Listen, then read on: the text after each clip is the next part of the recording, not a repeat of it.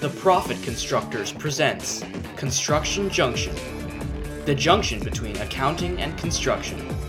Please welcome our host, Tonya Schulte. Hello, everyone, and welcome back to another edition of the Construction Junction podcast. As we do love to say, it's the junction where construction and accounting meet. I am your host, Tonya Schulte, and I am so glad to be joining you again for another edition of our podcast. If you're a business owner like me, you know that it can be lonely at the top, right? And it is so difficult sometimes to know what's the next best step to take. Not so much even because that decision in and of itself is hard, although that could be the case. But a lot of times it's because we're not giving ourselves the space and the room to make the right decisions. We're just plowing forward, doing the best that we know how to build a business and to do all of the things that a smaller startup business takes to build. And a lot of times we get so caught up in doing the things that need to be done that we forget to ask the questions around, are we doing the right things? Are we making the right decisions? And again, are we giving ourselves enough space to make those decisions? So that's what we're going to be talking about today. How do we step back and take a look? How do we get out of the weeds and up into the clearer air where we can take a higher, 20 or 30 or 40 or 50,000 foot view of the business and begin to see where things need improvement, where we need to maybe make some changes in the business, where we need to maybe hone in more on an ideal customer base. Maybe we've been taking too many customers and it's diluted what it is that we're the specialists in, what we're the experts in. There's a lot of different ways that you could look at this. And so today, what we're going to do is bring in someone who coaches, especially service-based business owners, and talk about some of his best strategies and best practices for owners, and even just talk about what is it that you want out of your business. I think as business owners, we begin with a vision of what we want out of our business. And I would even venture to say that most of us include in that vision something akin to the word freedom, something akin to the word of, less stress, right? And then we find out that that's not what we gained when we jumped into this. And so why? Why did we think we were going to have more freedom, but now we have less? Why did we think it would be less stressful, but now there's more? There are a lot of different ways, again, that you can look at this and take that. But let's chat with this business coach and then a small business owner who's doing it himself and get a little bit more of the details of what are some ways that we as owners can take a step back and how can we find more of that freedom? How can we find more of exactly what it is that success looks like for us by being able to get a little bit out of the weeds and a little bit farther away from the things that we need to get done today and look ahead and see how we can change our business into what we want it to be. Hey, are you an accountant or bookkeeper in deep on the construction industry niche? Or maybe you're just thinking about throwing your hat in the ring? We here at Construction Junction also host a roundtable over at Roundtable Labs, just for construction types like you. This isn't a workshop or seminar. Instead, we dive deep into the issues faced in this niche and the firms that serve them. We tackle topics together by crowdsourcing our experiences and areas of our expertise. We also support each other when things get tough. Think of it as a cross between a mastermind and support group for financial types that you didn't know you needed. So if you're looking to build better construction clients as you build a better accounting business, give us a try.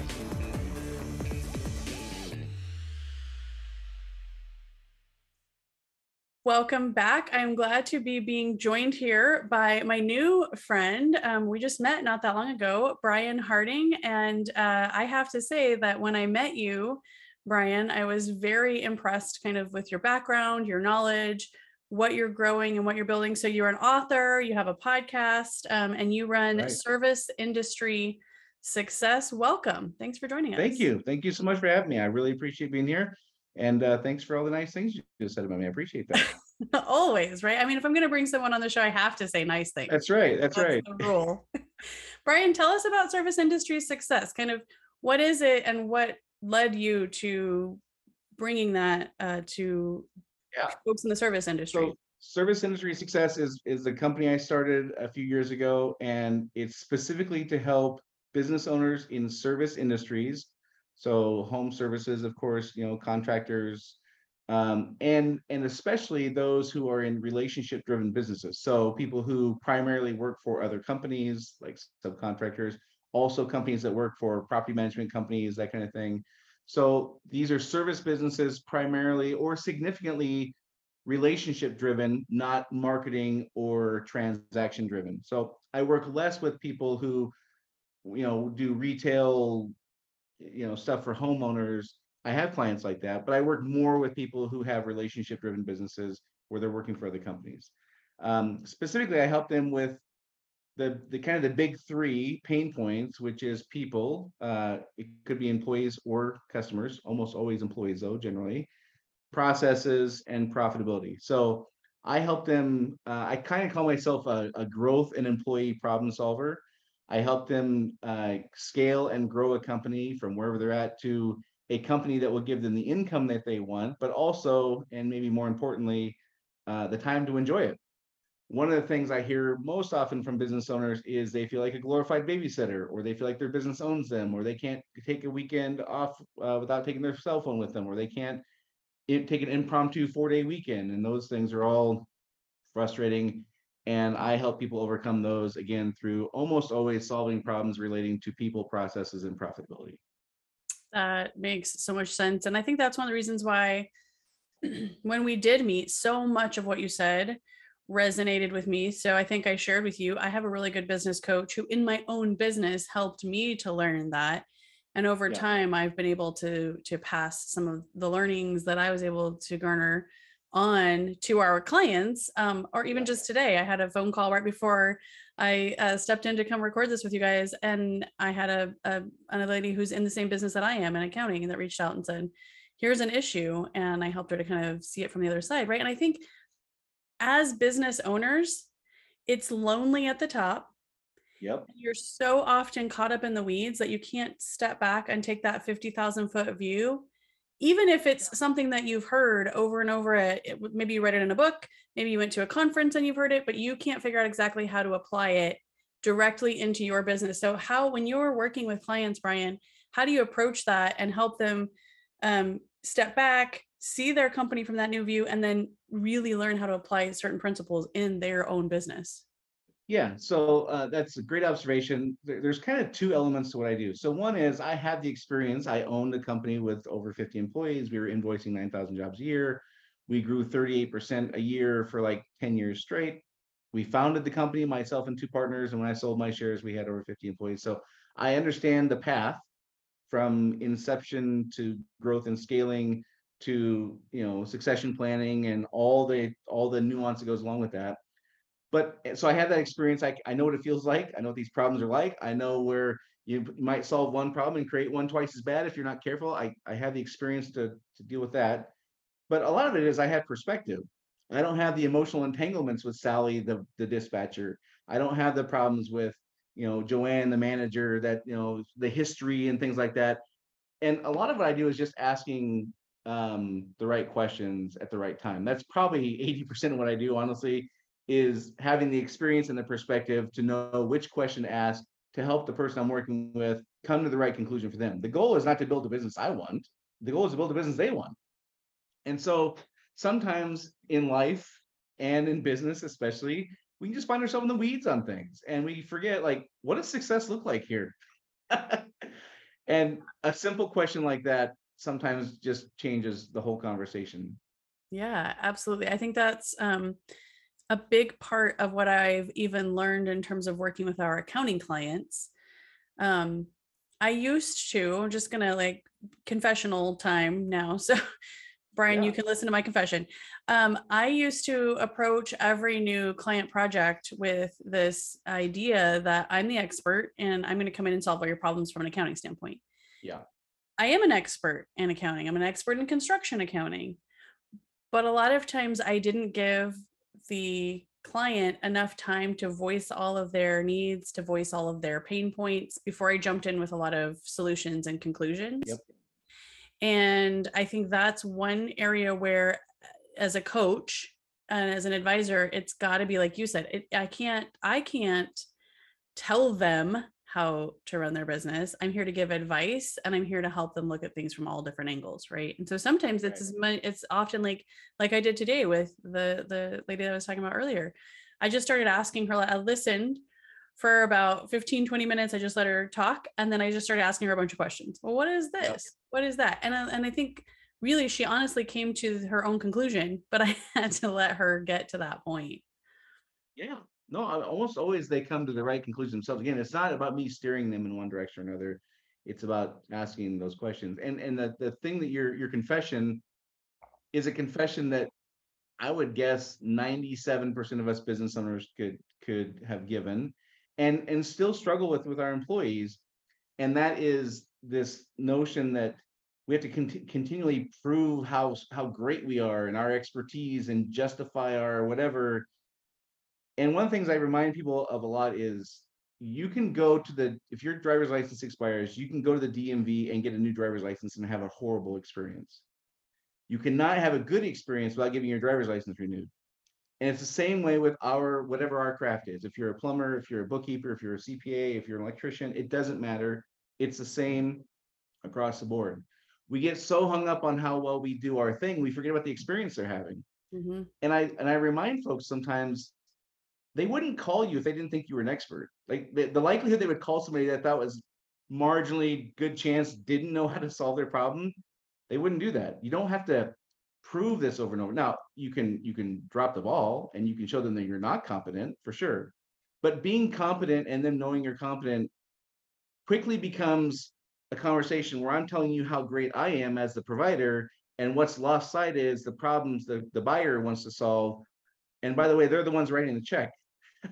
Yeah, their problems have to be paramount, not my expertise and not my solution. Solving their problem has to be paramount, not them buying my solution. And that's a critical thing that especially highly trained, skilled employees struggle with. Again, it doesn't matter if you're roofing, plumbing, bookkeeping, CPAs, it doesn't matter. We all kind of fall into this thing where we find ourselves, if we're not careful, talking about how great our solution is instead of how do we solve the client's problem. I think that's a really good point. And I have attended a lot of conferences by a particular man named Joe Woodard, who brings a lot of what he learned at the Disney Institute into his conferences to help those of us who are in the accounting space kind of learn about customer experience, right? It's because who does customer experience better than Disney? Right. And I was at my first conference that I was attending was actually with him. It's called Scaling New Heights, is his conference. The very first one I went to was in Orlando, and we were on a Disney property the first time I ever attended. And while I was attending there, some family of mine came to see me there, and we were in one of the Disney properties, and my aunt was walking past one of the restaurants, and she turned and saw a sign that said corn chowder was on the special for the menu that day. And as we were walking past the front door of that restaurant, she said, I don't think I've ever had corn chowder. I don't know if I would even like that. And we just kept walking. Well, we ended up sitting a few feet away from the door on a different area of the property. And the hostess from that restaurant brought my aunt a little cup of corn chowder and said, "Hey, we heard what you said when you walked past, and the chef wants you to try our corn chowder today." Nice. And I think, so part of what I've really been honing in on recently with our stuff is what is our client experience, right? Do they see us going above and beyond, or do they just not even know that we're here? Are we in the background and we're maybe doing the books really well, and maybe the tax returns are being filed on time, and that's great, but is it what they need, right? Do they just need us to be this cog in the machine that's sort of just making sure that their books are always right? Or do they see us stepping up and really giving them an experience that's something that in the long run, they want to stay and do work with us for a long time? Yeah, and part of this is getting clarity for ourselves and especially our team, which in the beginning requires we get clarity ourselves. What is the journey we're taking our client on? And specifically, and I don't mean in a general sense, like one of the things that drives me crazy as a consumer, forget what I do for a living for a minute, but as a consumer, is hearing companies talk about customer satisfaction. In what other realm in life is the target satisfaction? Imagine me coming home to my wife and saying, my goal for our marriage is for you to be satisfied. Like, not excited, not enthusiastic, satisfied. That's not even happy, right? Like, yeah, not even happy. Yeah, just like, and so we say these things and then we get wildly frustrated when our employees, quote unquote, don't get it and they make decisions that we don't like. Well, if I were to call, I don't know, pick an industry, Tonya, just give me a random example, an industry. Plumbing. Okay. If I call 10,000 plumbers tomorrow and ask them, tell me what your customer, the one who calls you 80% of the time, the avatar that's your customer, what do you think they're thinking, feeling, and doing as it relates to plumbing, the stuff they need fixed, the moment before they pick up the phone to call you? I would guess less than 1% could answer that question. If I also ask them, what do you want them to be thinking, feeling, and doing at the end of your transaction, as you're doing the final walkthrough, whatever that looks like for you, what do you want them to be thinking, feeling, and doing there? I would guess, again, less than 1% can answer that question. Well, how in the heck can we have employees make really good decisions we can trust if nobody can explain where we're starting and nobody can explain where we're going? Yeah. It's insanity. Yeah. Brian, you're making me think of something that you said to me not that long ago in one of our conversations, and it's really been something that I've been chewing on and trying to implement here on our team. And we have an internal team and then a larger external co-firming team. And we've been talking about this at the top quite a bit ever since you said it to me. And so I want to make sure we get it into what we're talking about today, which is, this is a McDonald's. I'm not just going to hand our employees a recipe and say, here, go make this hamburger. You're going to make it the same way every single time. And I can't create process like that for this service-based relationship style business that we have. My employees just aren't going to be able to make the same hamburger every single time. So what I have to do is teach them decision-making. And honestly, one of the things I've been chewing on, Brian, is I don't even necessarily want them to make the same decision that I would every single time. I have to teach them how to make really good decisions on their own. So talk to me more about that. Like, what is your thought process on that? And how do you help your clients do that? I could spend 10 hours talking about this. And I have on my podcast, Service Industry Success, if you wanted more stuff on this topic, I probably a quarter of what I talk about in all the episodes are short 15, 20-minute episodes, but I talk about these kinds of things. There's so much confusion about processes and procedures, especially in service-based businesses. Now, I spent a couple of years of my career, way before I was a business owner, early in my career, I spent a year writing procedures. That was like my primary job. Not something I would recommend for everyone, but I worked for a big company that supplied manufacturers, and we had to be ISO 9000 compliant. So I understand how to write procedures pretty well. I'm very fluent in how that works. The problem in service-based businesses is we hear some, like the percentage of business owners I hear just randomly that I meet say some version of, in my business journey, I'm at the place where I need to work on my procedures. I need to get my processes in place. And if I were to ask, 100 of them, okay, what are the steps 1 through 7 to do that? Like, most of them would not have an answer, and I would not do that to them, but we have this vague idea we're supposed to work on processes. Okay, well, let's break it down a little bit. In a product-based business like McDonald's, or if I owned a family bakery and our claim to fame was my grandma's world-famous cupcakes, I could absolutely have a procedure. Here's how we make our cupcakes. In fact, we're going to get rid of the measuring cups that we don't use, and we're only going to have utensils in place to make our world-famous cupcakes. The procedure is 100% applicable there and appropriate, because the whole point of the procedure is to remove spontaneous decision-making. The whole point is to have compliance. We've decided this is the best this can be, and therefore we're gonna all do it the exact same way because we all agree there's no better way to do this. Okay, in a service-based business, there's a very small percentage of the things that we do every day in the field, in the office, whatever, where compliance is a realistic goal. What we generally want is good decision-making, and what I want is freedom as a business owner. I cannot have freedom if my employees cannot make good decisions I can trust, which allows me to delegate more decisions to them. And if we have a situation where decisions are made at the highest possible level, then the business owner is owned by the business. You can't take that weekend. You can't go golfing on Wednesdays. You can't take 2 weeks of vacation.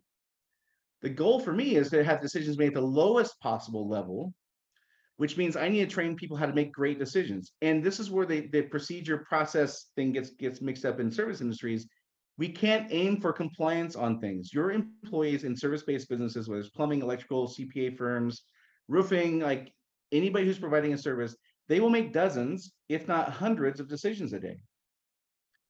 You could not write a procedure on how to drive a car 1 mile down a 35-mile-an-hour road. It would be 700 pages long. You couldn't do that, right. And nobody would ever read it.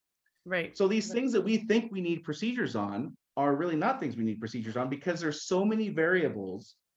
Like you're explaining, it's not making grandma's world famous chocolate cupcakes, right? Where we do the same thing over and over. There's always a variable, almost always. There's some wrinkle. It's different here. It's different there, right? Yeah.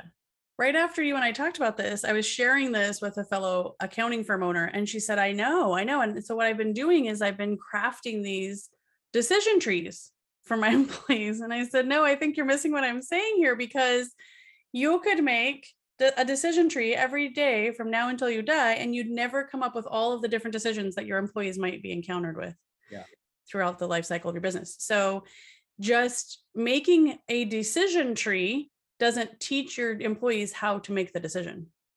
Right. And this is where, going back to what we were talking about before we transition to this, human beings are fantastic problem solvers. And I would argue that most of us business owners do a reasonably good job of removing people out of our company who don't want to do a good job. If we accept those two things, and we accept that, okay, people come and go that are not great fits for our company, okay, but I do a pretty good job of getting those folks out. Some might stay longer than I want. I might give somebody too many chances, whatever, but generally speaking, the people here want to do a good job, and human beings, by and large, are exceptional. In fact, you might argue the number one thing that we have better than any other species is problem solving. So let's use that to our benefit. Instead of trying to clamp down and have quote unquote procedures in place to restrict decision making and to force compliance in many situations where they won't even be accurate because there's variables that have not been accounted for in our procedure. So we immediately teach our people, don't follow the procedure because the procedure is wrong. But when you don't follow the procedure when it fits, now you're in trouble. Like, that's a horrible situation, right? Let's teach them how to be successful by making great decisions, which starts with who is our client? What does success look like? What is the journey we're taking them on? Realistically, what are they thinking, feeling, and doing when they call?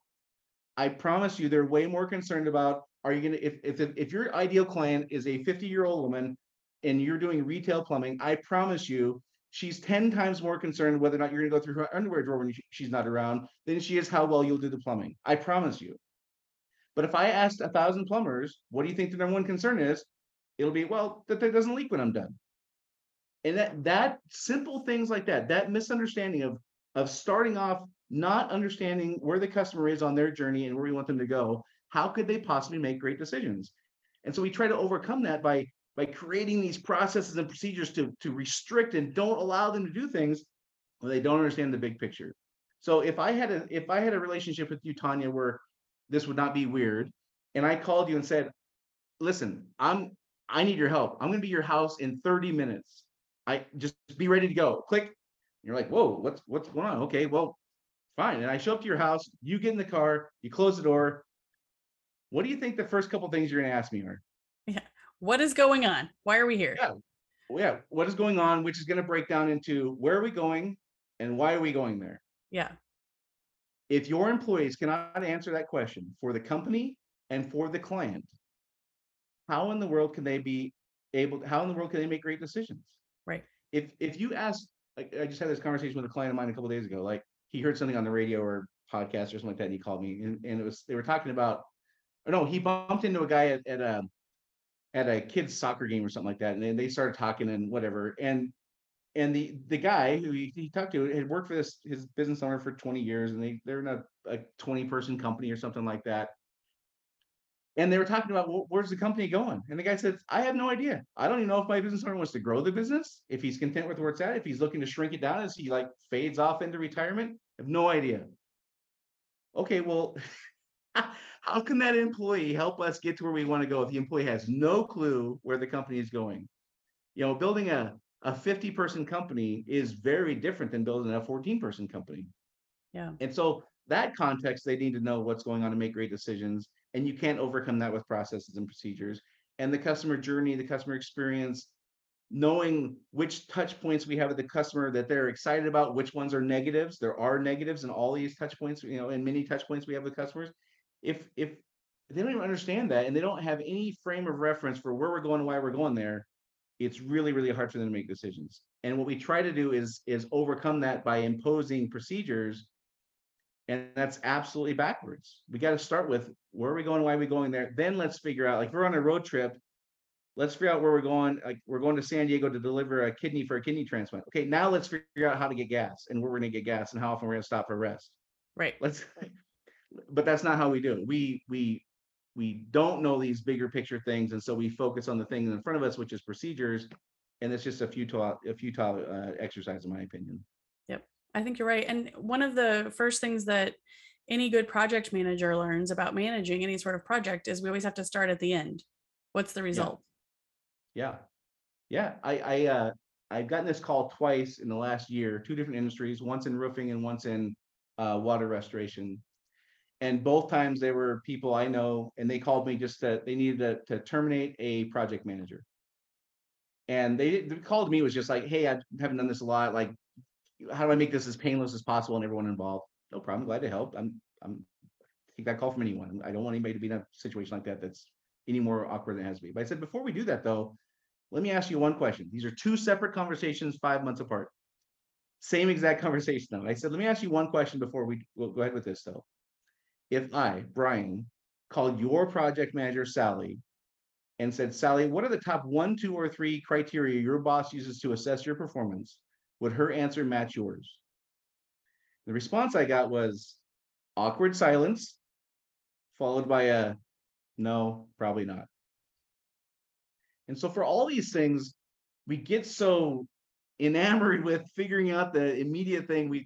That's why I said part of my job is perspective.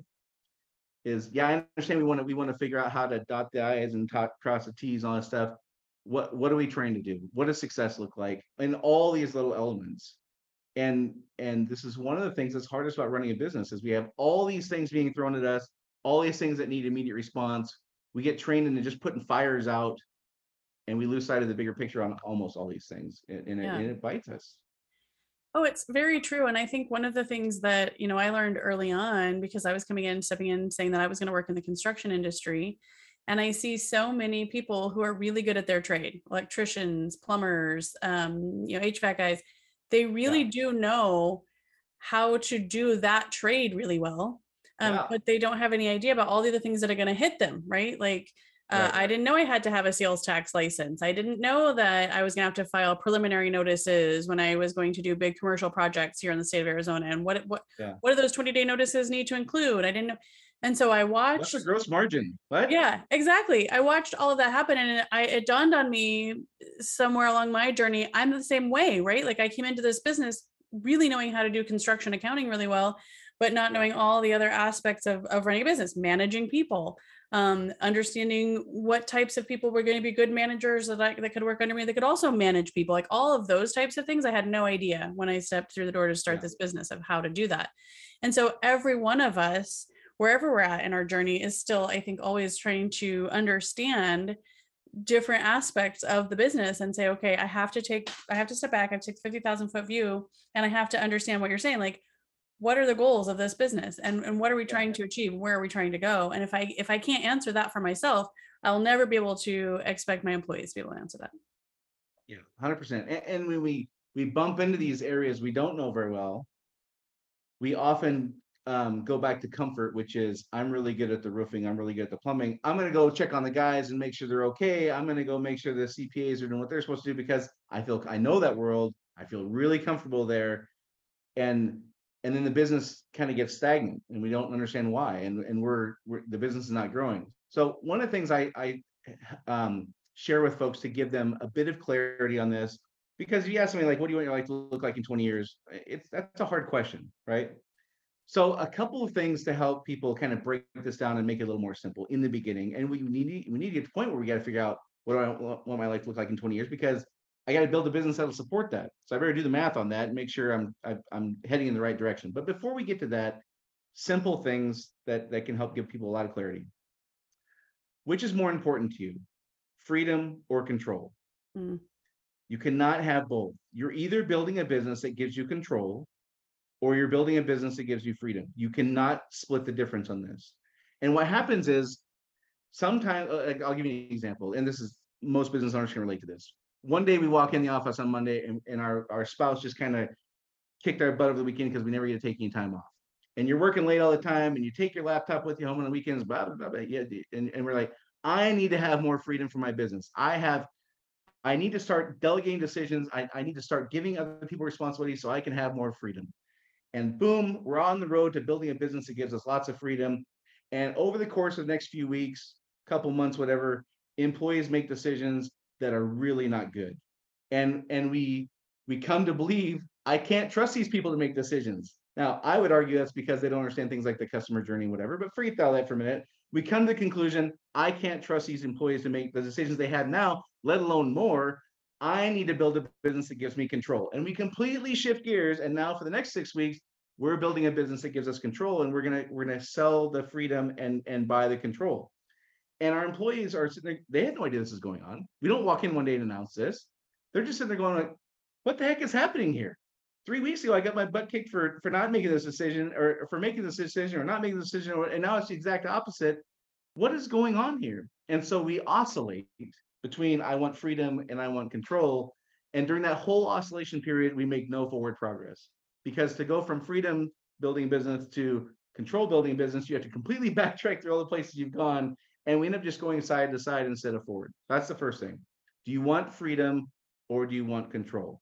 If you want to build a business that can run without you, you have no choice but to build a business that gives you freedom, which means you need to teach people how to make decisions you can trust, you can delegate more decisions. That's it. There's no other way to do that. If you're a person who just can't give up control, then you have to resign yourself to the fact that you're never going to grow past 6 people or 8 people or whatever it is. There's a finite number of decisions you can make in a day as a human being. And whatever that number is for you and your company, that's how big your company can get. That's it, right? The second thing that will give people clarity is what's more important to you between time and money. Again, most people say both. Okay, well, great. When you have 50 employees, you can have both. When you have 17 employees, you have to choose a path. I'm either going to pick a path where I have a robust leadership team because time is more important to me, and I'm going to pay money for those people to do things so I can be somewhere else, or I'm going to save all that money. I'm going to have a very lean leadership team. I'm going to be doing more of that. I'm going to have the money that I would save by not hiring those people, but I'm going to have less time. So just getting clear on those 2 things can help people start getting in the right direction without having to have a, here's exactly what my retirement's going to look like and all these details that are hard. Those are a couple of things people can just figure out in the beginning to get them heading on the right path. I love it. Thank you so much, Brian. Let's, I'd like to bring in another voice to the discussion, someone who's actually kind of doing this out in the field and running a company day to day. So let's take a quick break, and then we'll bring Will from PJ Roofing into the discussion. Sweet. If you would like to share your company or product on the Construction Junction, email hello@theprofitconstructors.com to become a sponsor. Welcome back, and joining us for this third and final segment, we actually have Will Wallensen with PJ Roofing in Colorado. Will, welcome. Thanks for joining us. Hi, Tonya. Thanks for having me. Yeah. So, Will, tell us a little bit about PJ Roofing and what you guys do up there in Colorado. PJ Roofing is a small roofing company. We're in Winter Park, Colorado. We roof and do some custom metal work for primarily custom home builders. And we battle the elements most of the year, and have kind of difficult logistics and things like that. So a lot of our process is built around those things, and that's kind of the rundown on what we do. Nice. Well, thank you so much for joining us. So I I'm excited that you're here today because I know that you and I have a lot of the same kind of thought processes on making sure that our employees do have the tools that they need to do the job that we're asking them to do, right? And like making sure that as we're designing what our businesses look like, that that design fits for everybody involved. It's going to fit for the client, it's going to fit for your employees, and that everyone's going to kind of be on the same page. So tell us a little bit about your journey at PJ Roofing and how you've been thinking already around this idea of sort of process improvement and, you know, again, building a business that's going to be scalable, sustainable, and growth-minded. Yeah, well, a lot of the things that I got to listen in on you and Brian discussing resonated with me because I've always been I have a technical mind and I like to think about how things work and how we can improve those things. And that always leads me first to process and how can we systematize this. And hearing you guys discuss, well, we're not making hamburgers. We run a service industry business. And there's so many variables that you can't ever hope to control all of them and have the recipe book. And so I think that process has an extremely important part in the business, but I personally have to step back from that occasionally and think, okay, what comes first? And so what I've developed over the last several years is kind of more of a focus on a couple of other areas where process hopefully will be a part of it, but you know, where do we start first? So where we started first was, let's reduce the amount of decisions that someone on the team has to make in the first place. So outlining the specific products or services that we offer, what the options are, things like that. So that was kind of the first stage of the evolution. The second is working with profit constructors, and arguably the most important and the most difficult, but managing our financials in a way that will allow me to manage a bigger team without micromanaging everything that they do. I found this idea of this was kind of evolving over the last year or so, but it really came full head when I brought in an employee, a new employee, recruited him from out of state. He was doing a great job. I had all the processes outlined for what his job description was out in the field, learning about the materials and getting to know the crews. And in the meantime, he had a recipe for how to do most of those things. Well, we started getting to the year mark, and which is around when I told him he'd probably be ready to be a project manager. And I started realizing I don't really have any framework for a project manager. That's a huge catch-all of a title. And if I were to go out and ask him to manage a project, how do I gauge his success? How do I know how he's doing? And I kind of realized that I know ultimately I would just resort to going out and checking on him every day and trying to correct him when I saw things wrong. And so the biggest thing that came out of that is one of the metrics is obviously going to be financial. And so how do we manage that? Well, we got to retool everything we do in order to hopefully simply manage that, but manage it with accuracy project by project. Mm-hmm. I think one of the things that you and I talk about all the time, Will, is I have this philosophy that we're going to keep it as simple as possible, right? Like I want to be able to give our clients the tools to manage, but I also want those folks that are having to use those tools out in the field for those tools not to be burdensome to them. Like it has to be as simple as possible so that A, they understand where we're going and why it's important to be tracking some of these things, but also like it's not hard for them to track those things. And so we're trying to, between you and I right now, trying to design that system that gives us all the insight into those KPIs and metrics, but doesn't make it hard for the folks out in the field to make that happen. So, Brian, to that point, like when thinking about something that you said just a little bit ago, like if we ask a project manager to manage the projects, how do we upfront front load it for them? Like this is how we're going to be assessing the health of your projects and assessing that you're doing the job we're asking you to do. Yeah, so that's a great question. And here's the path I like the best, which is I kind of figure that out for myself. Like, what do I think the things that matter are? We're going to talk about financials. We're going to talk about accident prevention. We're going to talk about risks.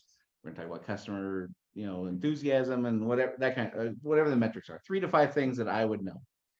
Now, instead of me going and telling the project manager those things, I'm going to walk up and I'm going to ask the project manager, what are the kinds of things you think I should be using to assess your performance on this? And there's 3 things I want to figure out here. There's some things they're going to just naturally, they're going to nail it. 100%, it's going to be this. And there's some things they're going to completely miss or get wrong. And there's some things they're going to be kind of close on. I cannot diagnose which things they get and which things they don't get if I'm talking. The only way I can diagnose where I need to have a conversation to confirm things that they do know correctly and coach them up on things that they don't is to shut up and let them talk. And so I figure out the things I want in advance, and then I walk up and ask, what does success look like for you? And I stop talking there, and I let them go. And I confirm all the places they get it right, which there will be many. And when they're done, I shore up some things that they don't get right. Now, one of the things that is critical here is I kind of, you guys are talking about simplicity. One of my favorite simplicity things is the what, why, how framework. In a situation where I tell, like, so I ask the project manager, what are the kinds of things that you would be using to assess, we quote unquote do a good job here, or what do you think I would assess your performance on? And they forget accident prevention. They forget safety entirely, okay? I want to talk to them, I want to coach them up on safety. Like, hey, safety is a big deal here. Like, if we do this job perfectly and somebody breaks a leg on the way out, like, this is a fail, right? So the what, why, how framework is I explain the what until the point they can explain the what back to me in a way that lets me know that they got it in their own words, not just reciting word for word what I said. But the conversation cannot move forward until we both agree what success looks like. So in the case of accident prevention, Will, what would be a $40,000 project? How would you describe, relating to accident prevention, what success would look like? From a safety prevention standpoint, I mean, obviously you can't have anyone hurt, or you don't want anyone hurt from a project, no matter what the size. But from a risk perspective, I think the biggest accident would be losing the trust of either the builder you're working for or the homeowner you're working for, 100%. And giving them a bad experience. Yeah. So as it relates to safety for Will's company, our bar is pretty high. We can have no accidents here, no property damage, no injuries, nothing. That is the expectation, right? If the project manager cannot explain that back to me in a way that lets me know they got it using their own words, then that is where the conversation has to stay. Only once they can do that do I move on to the next thing, which is why. Okay, Sally, project manager, why do you think we have such a high standard for that? Will, why do you have a zero tolerance policy for accident prevention on a $40,000 job in your company? Because we can all go get different jobs that are safer if we're getting hurt out there doing things. It's just ultimately not that important what we're doing to send you home without things, without your health. 100%. And I would add, as a person who doesn't know any of your employees, also, you can't be a very good roofing contractor if you can't get insurance. And if you have enough accidents, you will not get insurance. And so literally, I could argue that not having an accident on that $40,000 job is the most important thing you were doing, because the consequences are so high. Now, only when Sally, the project manager, can say that back to me in her own words in a way that I know that she gets it, can I move on to the how. And this is where we get it wrong as leaders very often. We skip the what the goal is, we skip the why it matters, and we jump right to the how. Procedure, procedure, procedure, process, process, process. And we don't understand then what the big picture is. What does success look like, and why does it matter? Once they get that, the how has context and the how has meaning. And so, to answer your question in a much shorter way than Tonya is, I don't go up and make a statement. I go up and ask questions. I upfront know what success looks like for me, but then I go ask questions to diagnose. Do they get the what? If yes, I move on to the why. Do they get the why? If yes, I move on to the how. And then the how, we break it down, how we're going to achieve these things we talked about. I do not walk up and explain to Sally, here's what we're going to do. That is the opposite of what I do. Yeah, I love it. I think that was a really great example that you just threw out there. Will, what are some other questions that you have for Brian in terms of, like, you know, how to kind of move forward with what you're trying to build up there at PJ and make this a more scalable, viable business? Yeah, I think one of the questions that has come up as you guys have been talking is what kind of a minimum level of, you know, standardization or process is, because obviously, as you've been discussing, that's not the holy grail. That's not the end all be all. You can't run everything by the book all the time. But certainly, to me, there's a middle ground there, because I find that there's kind of a catch-all in the industry, which is if you're in construction, you're a great problem solver, which to me means you don't know what you're doing, and there's no process that you're following, so you're just trying to figure stuff out as you go. So one of the things that I really focus on is what are the minimum amount of things that we can do as a product or as a service in our business, and then what's kind of a rough outline of how we do them, and the next step as we're working on is keeping inventory of all the standard products that we use to make our service, because we're 3 hours away from the nearest supply house.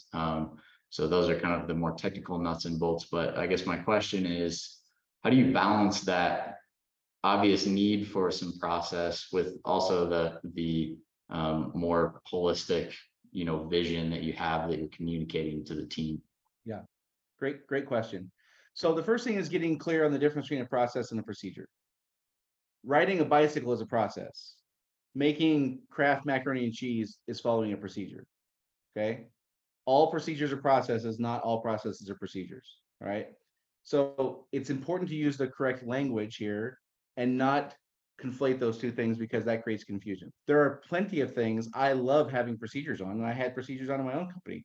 Call taking, you know, customer calls in, that's a procedure. We do it the same way every single time. There's like very little deviation from that on how we take calls and book appointments for estimates or whatever, right? You talked about inventory and trucks. Very little deviation in how we stock our trucks and go through and do the process of maintaining the inventory. There's procedures for both of those, very appropriate, right? So where I would start, Will, is figuring out kind of, again, what you're trying to build, right? And if you want to build a company, let's say you want to build a company that's 40 people. Well, you have to have people who can make decisions, and you have to have standards that we do the same thing every time to the best degree we can, whether Johnny's running a job site or Sally is or Joanne or whoever, right? If my employees can understand that, again, they understand the what. The what is we want to build a company that we can scale and provide the same level of service to different clients, no matter who's running the job. If they get that, great. The next thing is, why does that matter? Well, on the selfish level as a business owner, because I have a life too, and I want to enjoy my family too. And I can't be here doing all these things and I can't be doing things I love to do, like riding my motorcycle, if I'm here doing this stuff all the time. And I'm a human being who deserves a reasonable amount of freedom and happiness in life as well. Okay. Also, presumably, I know the individuals on the team well enough to know some of them have aspirations of growing their career. They cannot grow their careers if we don't have this process in place that allows them to expand their knowledge and make ever more significant decisions along the way. If they can explain those two things, the what and the why, then I would go in and we figure out how. I would pull the team together, a team, not the whole team necessarily, maybe the whole team, and say, what are the kinds of things that make sense to have procedures on? We're gonna have compliance. We're all gonna agree this is the best way we know how to do this, and we're gonna do it this way every single time. And what are the kinds of things we can't proceduralize because there's too many variables? And we're gonna have more of a process, and we're gonna make decisions, and we're gonna spell out what's the beginning, middle, and end of this look like, and we'll make decisions all aiming for the same end. That's a fantastic conversation to have that would take months and months and months. But from that conversation, just asking those handful of questions, you will learn where your people want procedures. And by the way, when they want procedures, they will write them and they will really follow them because it's their idea. And where they think procedures are absolutely not a fit. And we're trying to wedge procedures in a place where they don't fit because there's too many variables. So I'm a huge fan of getting clear on things that are the same all the time. There's few variables. Those we want procedures, 100% as much as we can. The things where there's lots of variables, we can't have procedures, or we're going to have a procedure that's 43 pages long that nobody's ever going to read, in which case it's a waste of time.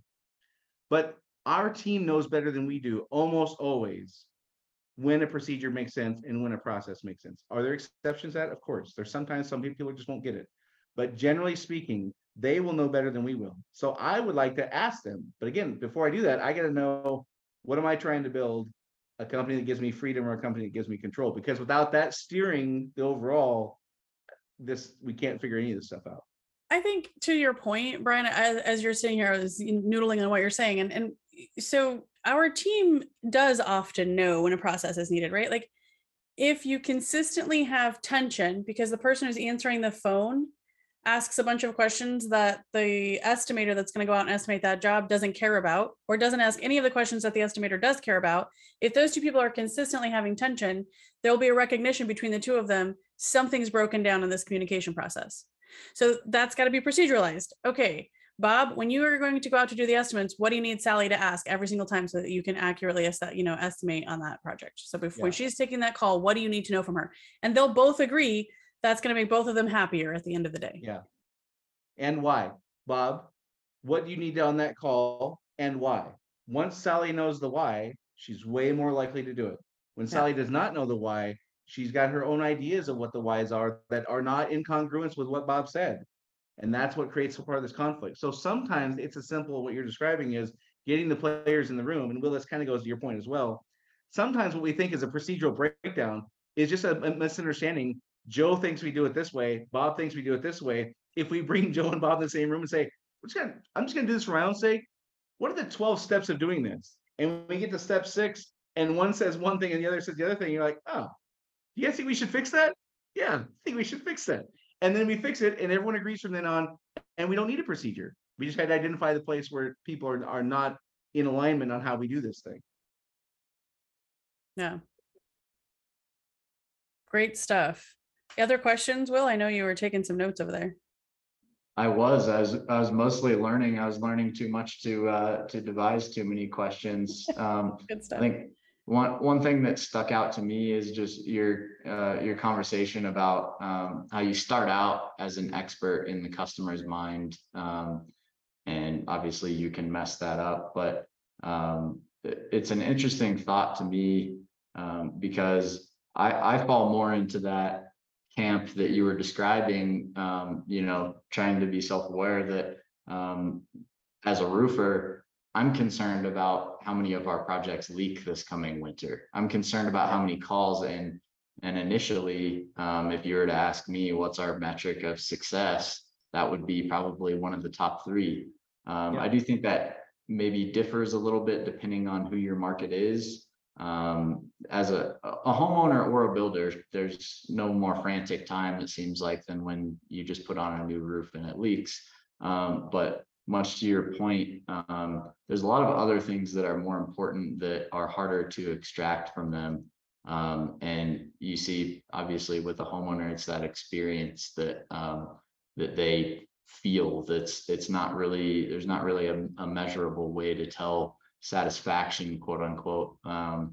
And then with a builder, it's other things about how reliable you can be if you show up on time, things like that. So I just thought that was an interesting statement, that you start out as an expert in your customer's mind, and how that ties in with what they actually think about you after the job is complete.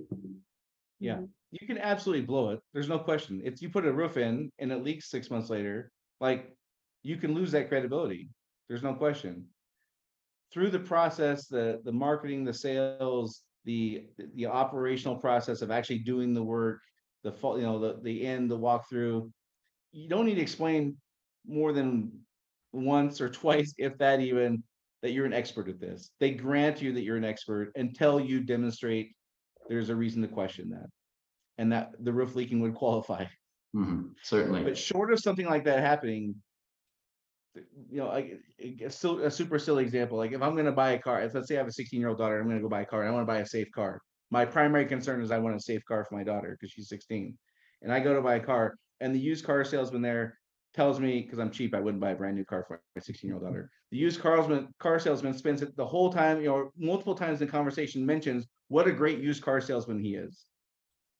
How much do I care about that? I don't care about that at all. I care about my 16-year-old daughter being safe in her car.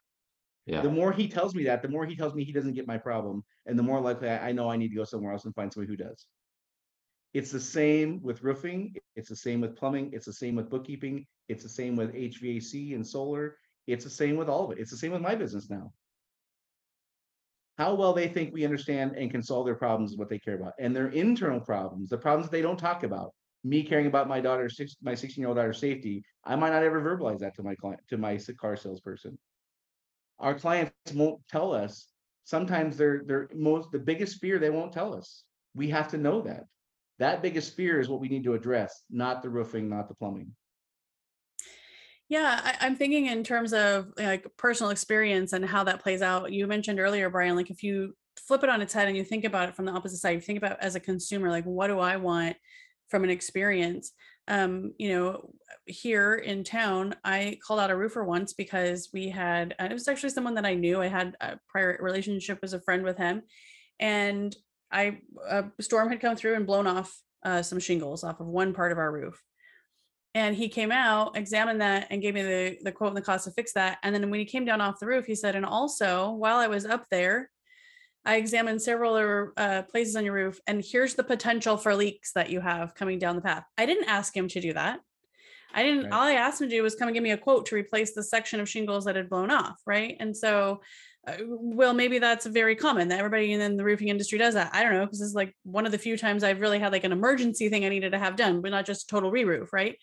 But it elevated him in my eyes from just the guy that's going to replace the shingles to the guy that cares about me and cares about what could happen in the future, right? Not just, hey, come do this. It's a transactional thing I need done. And so that's where I think you're getting at, Brian, is like, it's not so much about customer satisfaction. I would have been totally satisfied if he'd gone up on the roof and replaced those shingles. But when right. He came back down and said, and also someone else installed something else on your roof, put these nails through your roof. They should not have done that. And I'm going to bring one of my guys back out and we're going to fix that at the same time that we're doing this other thing.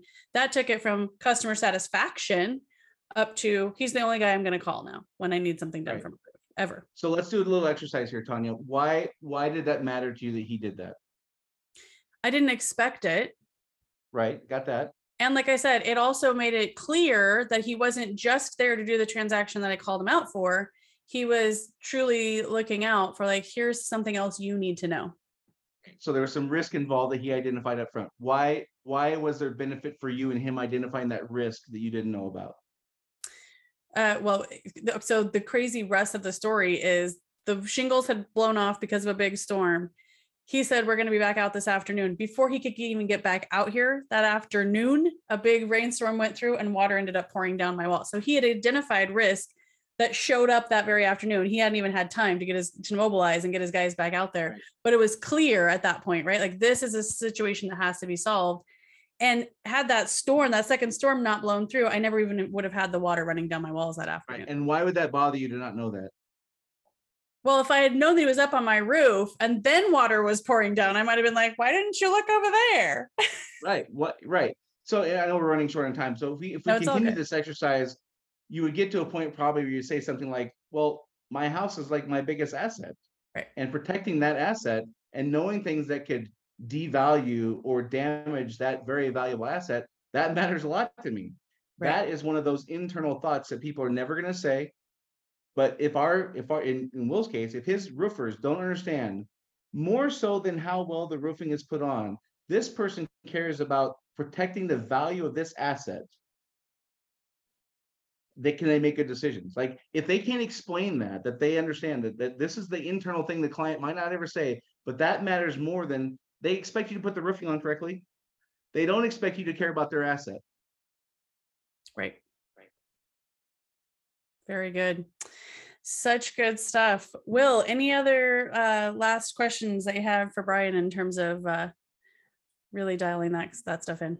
Yeah, I'm gonna throw something else out that we haven't talked about, and I know it's we've had some good conversation, so I don't want to make it too lengthy. But I have to ask, since you mentioned it, Brian, one of the things you focus on is, you said people, process, and profitability. That may not be exactly how you said it, but that people aspect, I think, is something that people in the construction industry talk about endlessly. I don't have enough people, my people are bad, my people are good, this and that. And I think we can argue that left and right all day long. But one kind of more specific question I have for you is how much focus when you're giving folks guidance on bringing new people into their organization, how much focus do you put on their personality type, how they process issues and problems, things like that, whether it's from like a technical personality test or just kind of a general fit for the business? How much of a focus do you put on that, and what advice do you give? Great question. So I break hiring down into two categories. There's jobs and careers, right? A job is something I can teach somebody to do in a month or less. I could teach your average 18-year-old how to be a dispatcher or a CSR in a month, give or take, right? That's a job. And if I lost that CSR, it would suck, and I'd have to go train somebody else to do that job, right? A career is something that's going to take me many months or even years. In my old industry, plumbing, it took 4 years to train a journeyman plumber, right? I hire those people a little differently. In both cases, I care more about their character than I care about their skills, but especially on the career one, if I'm hiring somebody who's going to take 4 years to train to be journey level plumber, I don't care if they know what a copper street 90 is. I don't care if they know what an eighth bend is. I don't care. In 4 years, they're going to learn it. I do care. Are you going to show up all the time? Are you a person of character? Do you say that I care about their character almost exclusively. If they can't read a tape measure, I might question, why do you want to be in this industry? Like, if it's like super basic stuff.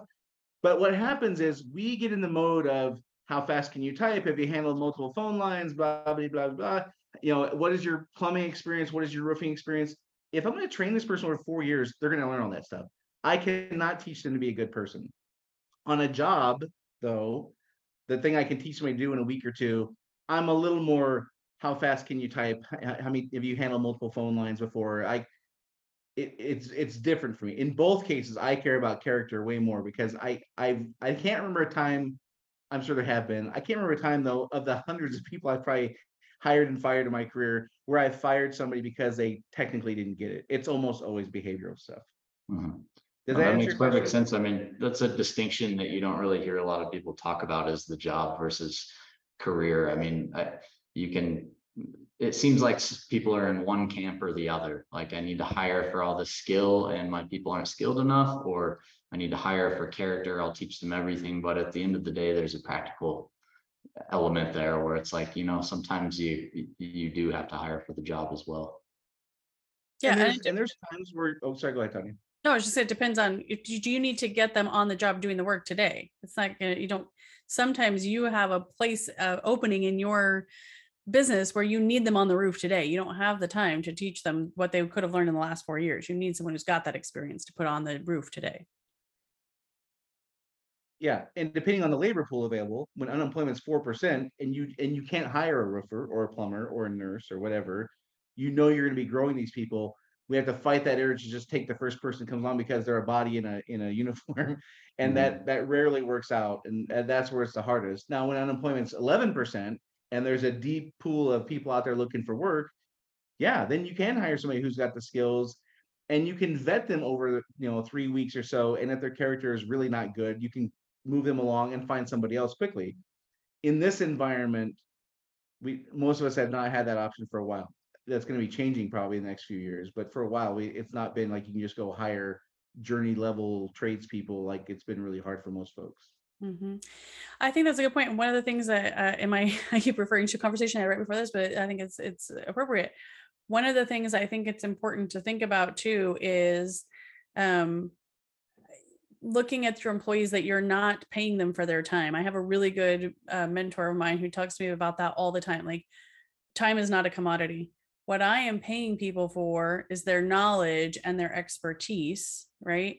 And if that means that I'm going to take some time to grow their knowledge and expertise, that's okay too. And so I think that there's part of that comes into this. Like, I should not get caught up in assuming that I'm just paying this person by the hour, therefore I'm just paying them for their time, because time isn't something that's valuable to you for them to sell to you. Mm-hmm. What's valuable to you is what they know and what, and the value that they're bringing from that standpoint. Yeah. Yeah. Yeah. I mean, like as you get into more entry level positions, you know, if you're ditch digging, like anyone can do that kind of a job. I would be more on the time spectrum, but that's very few exceptions. Almost all of them, right. They're going to have a certain amount of knowledge and expertise, and it's their willingness and ability to apply those things in the right circumstances that we're paying for 100%. Yeah. This has been a great discussion. Thank you guys both so much for joining us today. I'm thanks really for your great questions, Will. Those are awesome questions. Yeah. Well, thanks for imparting some of your both of your knowledge on me. I always enjoy learning from you. This is great. Thanks you guys both for being here today, and I'm sure I'll be talking to both of you soon. All right, take care. Thanks, guys. Thank you for tuning in to Construction Junction. To find out more about the junction between accounting and construction, please email hello@theprofitconstructors.com.